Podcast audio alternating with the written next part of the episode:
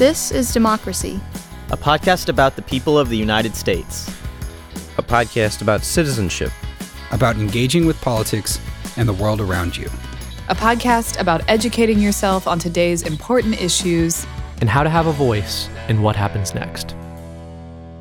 Welcome to our new episode of This is Democracy. This week, we're going to discuss uh, one of the most uh, difficult and I think um, disillusioning parts of our democratic system today. It's the very large number of people, especially relative to other democracies, the very large number in the United States that we put on death row and subject to other uh, very harsh criminal sentences and the evidence uh, of uh, many wrongful convictions. And most recently, and this is really our topic for today, um, the ways in which many of the avenues for addressing wrongful convictions have been recently closed or at least threatened to be closed. Uh, most recently, in May of 2022, the Supreme Court ruled in a case called Shinn versus Ramirez that federal courts uh, should no longer have the right to necessarily oversee or step in to uh, wrongful convictions in state courts where most criminal cases are, are tried. And we're going to talk about that issue in particular and the larger question of wrongful convictions for those on death row uh, and facing other harsh penalties. We're going to discuss those issues with one of the leading uh, attorneys working in this space. Uh, this is Gail Johnson. She's a partner at the law firm of Johnson and Klein in Colorado. Uh, for more than two decades. She has experience representing clients in criminal and civil cases in federal and state courts in California, Colorado, the District of Columbia, and I'm sure elsewhere. Uh, Ms. Johnson has defended clients against many types of criminal charges and convictions, including mail and wire fraud, insider trading, drug and firearm uh, arm offenses, sexual assault, uh, and murder. She's a law school graduate from the Yale Law School and an undergraduate from uh, Trinity University. Uh, Gail, thank you so much for joining us today. Thank you for having me on the podcast, Jeremy. Before we turn to our discussion with Gail, we have, uh, as we do every week, we have Zachary's uh, poem to set the scene. What's the title of your poem today, Zachary? Death Row Lullaby. Let's hear it. When they decide it's your time to die, look out the window at night and cry, It is dark outside in the forest here. The bugs are loud, the heat is near. Look out, look out, they're taking him away, where bugles call and horses bay. Look out, look out, we've forgotten the words, for, so- for hymns we sang as children to birds. When they decide it's your time to go, there won't be rain or sunshine or snow. They will walk you to the gallows or chair. They'll light a fire in your graying hair. Look out, look out. They're taking his life. They're forsaking his childhood, his children, his wife. Look out, look out, we've forgotten the words, for hymns we sang as children to birds when they decide that it's theirs to know who is true, who is free, and who must go, they will tell you, remember the children, even as they abandon your children, even as they hold your neck with a knife, they will tell you as you die, they do it for life. That's quite a crescendo there at the end, Zachary. Is that the point of your poem, this contradiction between killing people and claiming it's about life? Certainly and and also the sort of the psychological toll um, that uh, death row takes on a human being and the ways in which uh, our justice system fails to understand that human beings can change uh, can be redeemed in a sense and and and should have an opportunity uh, uh, for for that kind of redemption mm-hmm, mm-hmm. Uh, Gail, why do we have so many people on death row in our country? Why why why do we stand out uh, among all the democracies in the world uh, for this? Um, well, Jeremy, I actually think that would be a podcast in and of itself. I would highly recommend for your listeners who haven't already seen it um, the documentary film The Thirteenth, made by Ava DuVernay, and uh, the director. And, um, you know, I think it really places our criminal legal system in the context of um, our history as a nation of enslaving many people and Jim, you know, through Jim Crow, through um, where we are today with mass incarceration and kind of drawing a through line through those problems. So there's no question for those of us who um, are lawyers uh, practicing in the criminal legal system that race plays an outsized role in what happens in the courtroom, um, much to our country's shame. And so I, you know, I'm not saying that other countries don't also have their problems with um, racial um, discrimination, but um, certainly the United States has a particularly shameful history that it is not yet um, fully atoned for and fully rectified. And I guess that's what I find most difficult to understand in this recent Supreme Court uh, decision uh, that that we referred to at the outset, Shinn versus Ramirez, and, and, and recent efforts by those who are established legal figures to make it more difficult for people, uh, I think in this case the defendant's last name was Jones, uh, to to actually seek redress within a system that we all recognize has has these flaws that you referred to. Why is there this movement to make it harder for people who might be on death row and facing other ma- major punishments to, to make it harder for them to seek redress, especially if there's the possibility they've been wrongfully convicted? Um, so the the history of that goes back a little ways to 1996 when Congress passed and then President Bill Clinton signed the Anti-Terrorism and Effective Death Penalty Act. Um, and that's known to lawyers as AEDPA, A E D P A. And AEDPA really constrained and limited and reduced the availability of federal habeas relief. Um, and so, if I can just maybe provide some context there, you know, most, Please. as you I think alluded to in the introduction, the vast majority of criminal cases in our country are prosecuted in state courts, not in federal court. Uh, it's more than 95% uh, in state court. Um, but individuals who are accused in state court still enjoy the benefits and the protections of the federal constitution. And here, particularly, what we're talking about is the Sixth Amendment um, and the right to effective assistance of counsel. And the Supreme Court has long recognized that. You know the the importance of that role of trial counsel. I mean, trial counsel investigates the case, they challenge the prosecution's evidence, they cross-examine witnesses, they subpoena um, favorable witnesses, and if you have a bad, if you're accused in a criminal case in the United States and you have a bad trial lawyer, um, you're really up shit creek without a paddle, if I may say. Mm-hmm, and mm-hmm. Um, so, um, but unfortunately, what happened in 1996 with this new law, AEDPA, is that um, you know Congress decided um, that they wanted to speed up executions, that death penalty appeals were taking too long in their view, and they wanted to make things go faster, and so they imposed um, very strict time limits for federal habeas relief, and also put in place some legal standards that have made it nearly impossible for um, people in federal court to successfully win on a claim of ineffective assistance of counsel.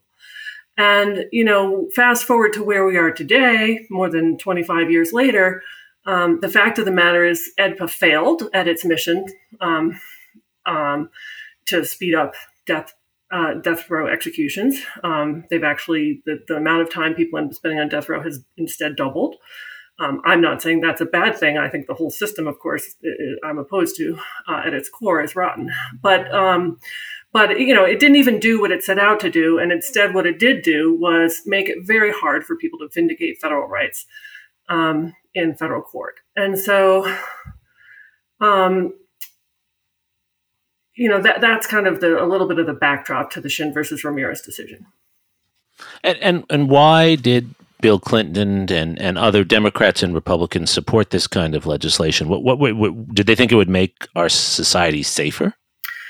Um, you know, I won't. Um, I won't try and get in the heads of of uh, the politicians at the time, but what I will say is, you know, bad facts make bad law. Um, this this statute came around in the wake of the Oklahoma City bombing, which was, you know, obviously a very um, extreme crime that was traumatic for many people, and particularly federal officials, since it was the bombing of a, a federal facility. And um, uh, you know, at that time, I think the Democrats were very concerned about um, looking soft on crime based on the politics of our country. And I assume that that's why Bill Clinton signed it. Um, it was predictable at the time that it was going to be problematic. Some people did predict that, including our current president, Joe Biden, who was then in the Senate. He ultimately voted for the law, um, but he he recognized at the time that there were some problems, and and we've really seen those problems come to fruition. And so the the Shinn versus Ramirez decision, the majority here, which is um, restricting relief to someone who had very credible claim of actual innocence, um, Barry Jones. Um, you know, they the majority is saying we have to do this based on the law. And could you maybe give our listeners then a, sense of how common uh, these kinds of errors, if you will, or or or failures to provide uh, defendants with basic constitutional rights.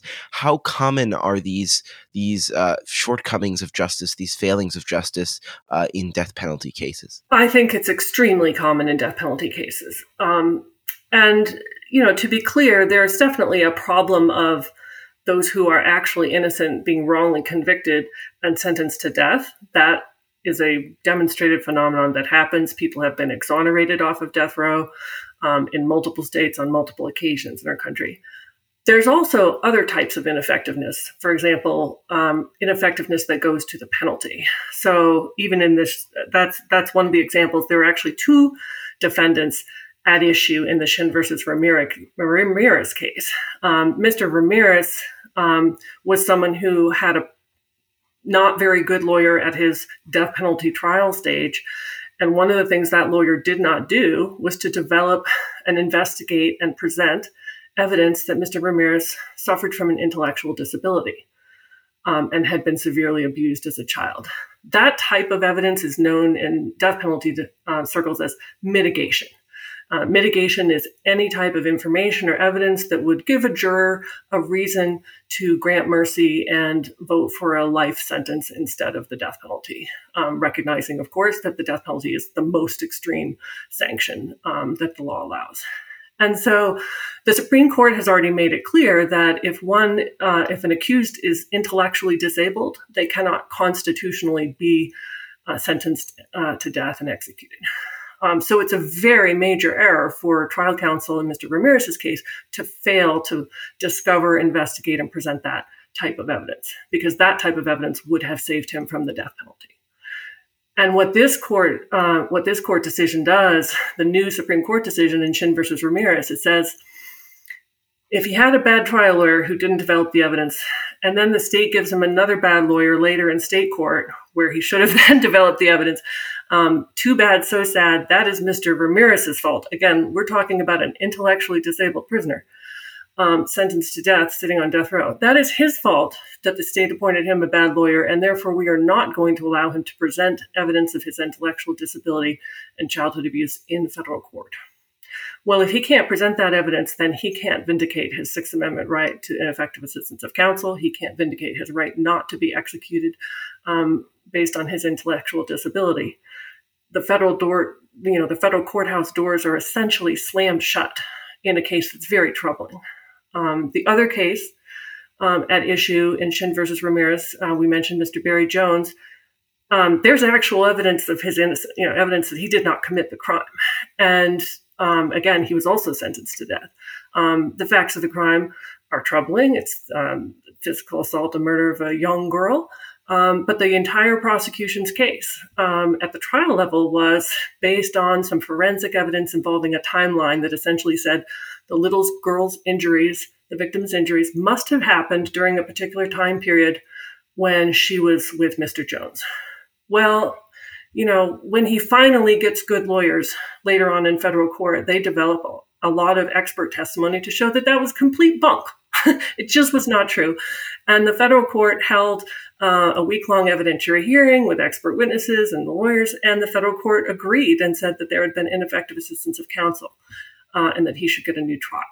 And that's all we're, you know, what's all we're usually talking about here, right? Is that a jury should be allowed to hear um, the full and complete evidence. And we shouldn't just rest on the bad record that exists because trial counsel didn't do their job in the first instance. I, I guess as I tried to make sense as a non-lawyer, as a historian reading Justice Thomas's uh, majority opinion in this case, he seemed to be making, at least t- to my reading as a historian, a kind of states' rights argument, right? That that this is the state's jurisdiction and the federal government was intervening uh, where it, where it shouldn't have, have been. Why, from your point of view, is it so imperative that the federal government has the right and that federal courts have the jurisdiction to step in? Well, it's important for the federal courts to be able to vindicate federal rights because federal constitutional rights, because sometimes the states simply get it wrong. Mistakes happen, and it's clear that serious mistakes happened in these two individuals' cases. Um, and you know, when you have an, a, a, constitutional right on paper that says the Sixth Amendment guarantees you the effective assistance of counsel, but in fact you have no ability to prove that claim, you know, that right's not worth the paper it's written on. And, and that's kind of what Justice Sotomayor's dissent um, says is, you know, this is a perverse and illogical ruling. Um, so, you know, I think anytime, of course, that we're talking about quote unquote states' rights, again, I think we need to think about that critically in the context of the racial history of our country. Um, there's all kinds of reasons when you look at American history why um, uh, federal officials' review of what's going on in the states vis-a-vis um, civil rights and and the rights that are afforded to people in the criminal legal system um, are important and necessary. Right, right. No, it, it did seem to me as a historian, and I think this is what you were implying, Gail, that it was a step backwards to almost a, a pre Warren Court understanding of uh, post Civil War rights, the amendments uh, post uh, the Thirteenth Amendment on, and of course you're referring to the Sixth Amendment, which goes back to the Bill of Rights. But but basically, uh, it seemed to me it was a, a way of trying to return us to a almost pre World War II moment when these rights, though in the Constitution, were not enforced by the federal government, which seems uh, a very tenuous argument to make when so many of our rights in the last 50 to 70 years have been rights that we've assumed have federal protection. Yes, and I think, you know, as we all sort of absorb the impact of this decision and reflect on where to go next, you know, I would say um, AEDPA is ripe for reform. AEDPA is ripe for repeal. I mean, this is uh, this law has been a serious problem for decades. Um, the Supreme Court has just made it worse, um, and I think it's a good time to sort of take stock of where we are. You know, I, I would also just offer the observation that the, the, notion that sort of finality and this deference to state rights is more important than actual innocence or the fact that someone may be wrongly convicted or wrongly um, received the death penalty you know it's really i think if you're a non-lawyer just it, it, it doesn't make sense it, it is um, just contrary to so many common sense principles i mean I, I think about it as a mother you know if you have a child who comes to you with a homework paper on world war ii and the homework paper says um, you know, France fought on the side of Nazi Germany. You don't say pat on the back, you finished the paper. You say go back and get it right. I mean, you know, accuracy is important. Um, the truth is important. Innocence matters. Um, and one of the things we see, you know, as a result of the advent of technology and DNA testing over the last quarter century is, you know, there have been a tremendous number of exonerations. We were talking about that before, but um, I looked this morning at the National Registry of Exonerations, which is a website that collects information and data and descriptions of individual cases. And as of um, today, in here in June 2022, there have been you know 3,149 exonerations since 1989. 1989 being kind of the advent of DNA. Um, you know that adds up to 20,000 years of time in prison that people spent for crimes they did not commit. you know, and so of course, um, we want to give people process. We want to give people evidentiary hearings and resources and good lawyers to make sure that that doesn't happen. I mean, who doesn't want that? And to, to suggest that it's more important to just uh, be done instead of be right is very troubling. And, and and maybe this is a way of coming back to the initial question I asked you, but who benefits from this? I mean, it, it strikes me that there's, uh, having read much of the same evidence you're just citing, there's no evidence that those who have um, not been convicted in these cases that they are a source of crime in our society right there's much more evidence that the wrongful conviction is the injustice in our society especially for death uh, death row cases of minorities in our society so who benefits from continuing to push for an avoidance of this issue and a continual prosecution and punishment of those who are wrongfully convicted. What, what, what's the constituency arguing for that, and what do they want? Well, I think the constituency, unfortunately, in many instances, are are prosecutors who may be appointed in some states, they may be elected in others, um, and our states' attorney generals. Um, you know, there was a political choice made here by the Arizona State Attorney General to appeal these cases to the U.S. Supreme Court.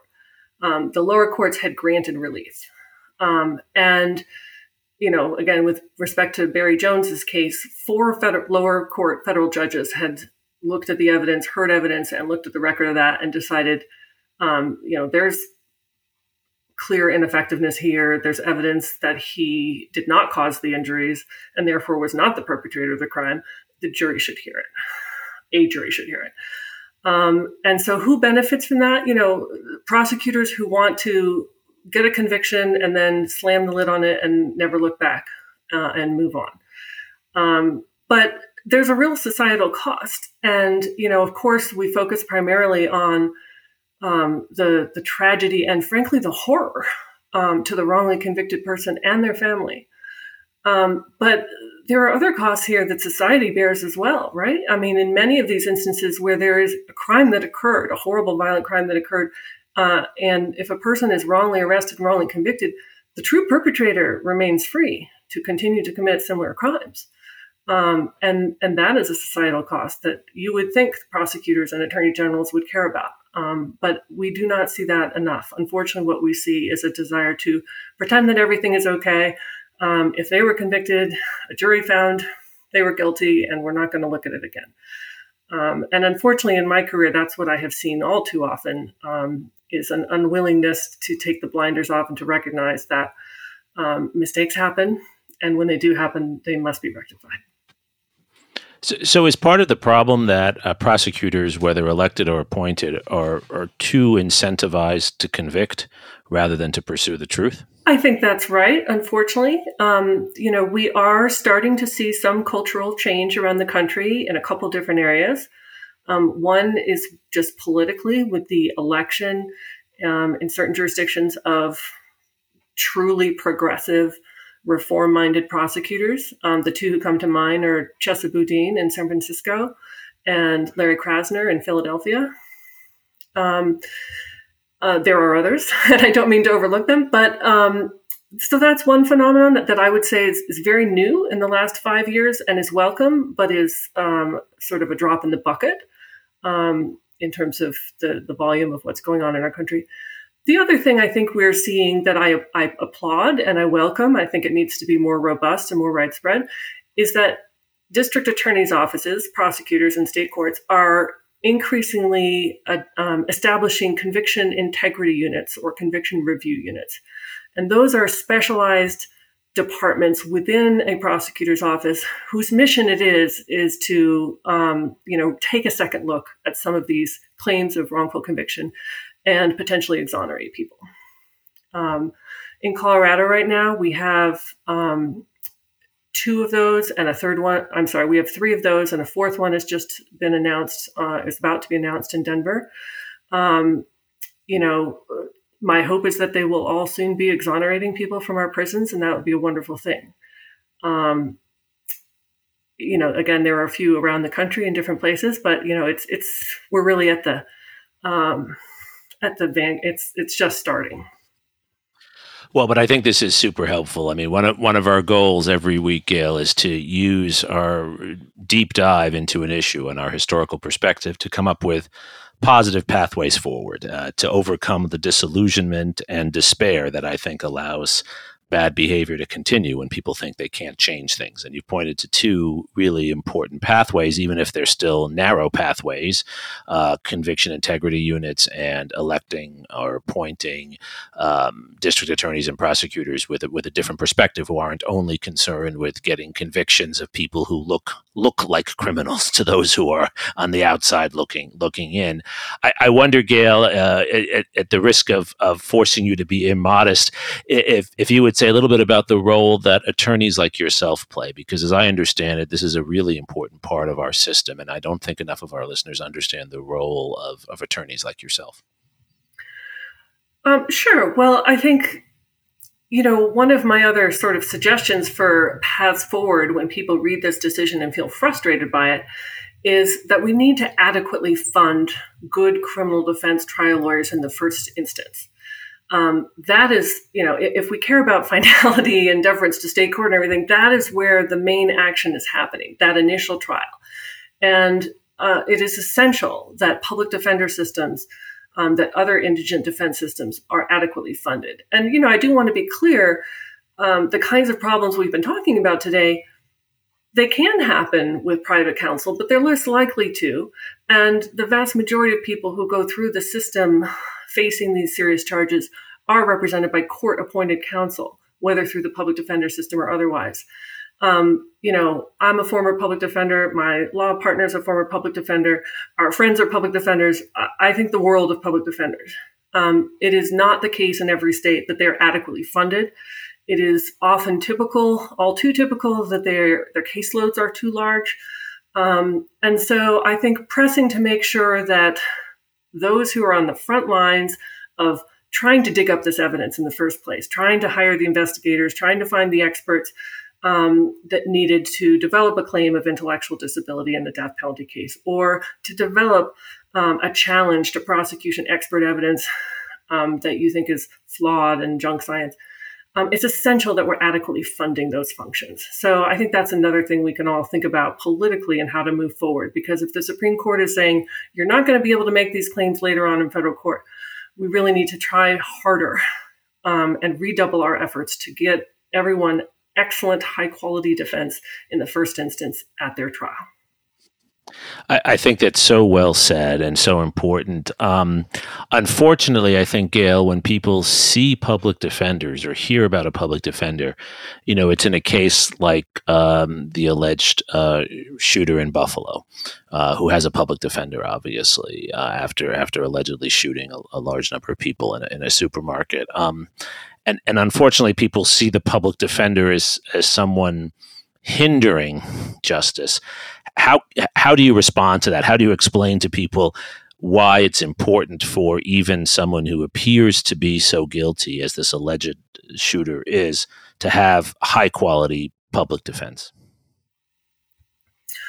Well, look, there's a lot of philosophical responses to give to that question, but I'm going to give you a really practical response instead. And it's this the fact of the matter is, the vast majority of criminal cases prosecuted in this country do not proceed to trial. Most of them result in a negotiated plea bargain. And so, a lot of time, what that public defender is doing is arguing for a fair level of charge and arguing for a fair sentence. The cases that tend to go to trial are the ones where there's a good reason to go to trial. Uh, that may be because of actual innocence. That may be because the death penalty or some other extremely harsh sentence is on the table and there is no reasonable plea bargain offer. You know, reasons vary. Um, but we have, you know, we were having this conversation in this country in the context of massive over incarceration. Um, you compare the incarceration rates in the United States to any other Western civilized country, it's appalling and shocking. And um, you know, public defenders, again, are the essential front line to try and reduce that problem of excessive sentences and over incarceration. And so, again, I, I applaud them. Um, they're my sister and my brethren, and um, we need to adequately fund them. And, and by doing so, you know, I mean, again, we talk about go back to the thousands of years of time in prison for wrongful convictions. You know, that's not just a moral horror, which it absolutely is it's a huge waste of money, right? I mean, taxpayer yes. dollars incarcerating someone who didn't even commit the crime.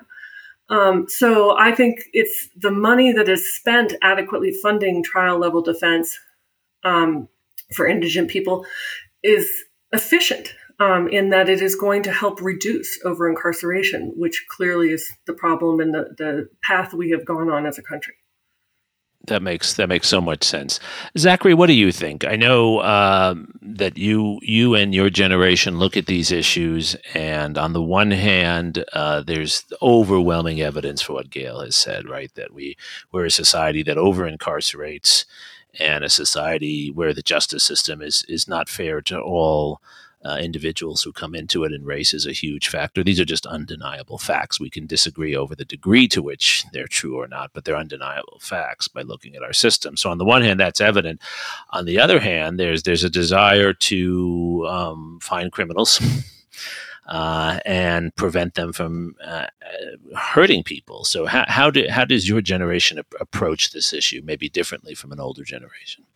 I think that my generation is able at least to take a step back in the sense that the information that we are being given nowadays is not solely the sort of cop show uh, machismo that, that that that that previous generations saw on television. We are we are provided, I think, at least with with a substantial amount of, of better, more accurate information. But at the same time, I think we need to keep in mind that, that our justice system is not solely about punishment. It's not even solely about safety. It's about fairness and, and following following and, and, and guaranteeing the rights of our constitution. And I think that uh, we need to do a better job of educating not just young people, but the public at large about the responsibility of institutions and institutional leaders to, to carry through on those promises. Right, right. That makes a lot of sense. Uh, Gail, as as we close, uh, what are the best sources for our uh, listeners who want to learn more and follow these issues and, and avoid the cop shows, as Zachary is putting them, and quite frankly, the deceptive rhetoric that they often hear from elected officials uh, about these issues? Um, sure. In terms of journalism, I would strongly recommend to your listeners um, that they check out the Marshall Project, which is online. Um, that was founded a few years ago um, by some folks from the New York Times, and they've done a really fantastic job of um, expanding and deepening journalistic treatment of the criminal legal system in the United States, and with a you know a, a piercing and often critical eye. Um, so that's an excellent source.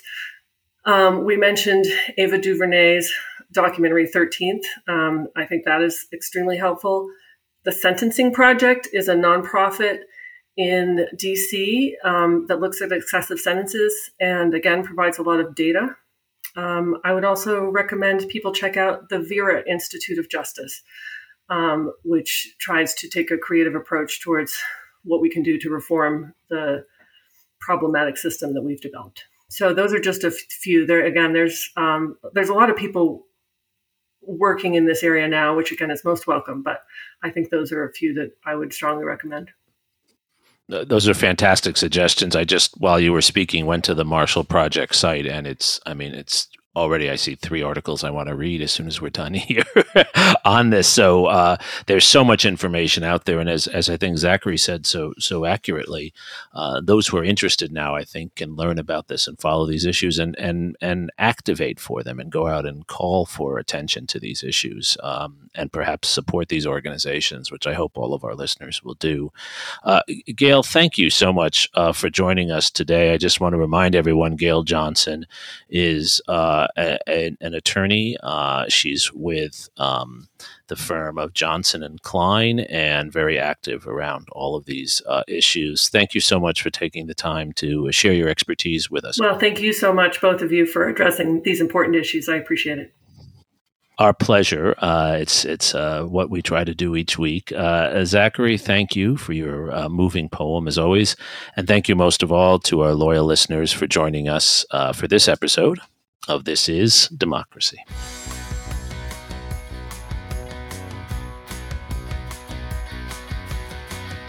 This podcast is produced by the Liberal Arts ITS Development Studio and the College of Liberal Arts at the University of Texas at Austin. The music in this episode was written and recorded by Harris Codini. Stay tuned for a new episode every week. You can find This is Democracy on Apple Podcasts, Spotify, and Stitcher. See you next time.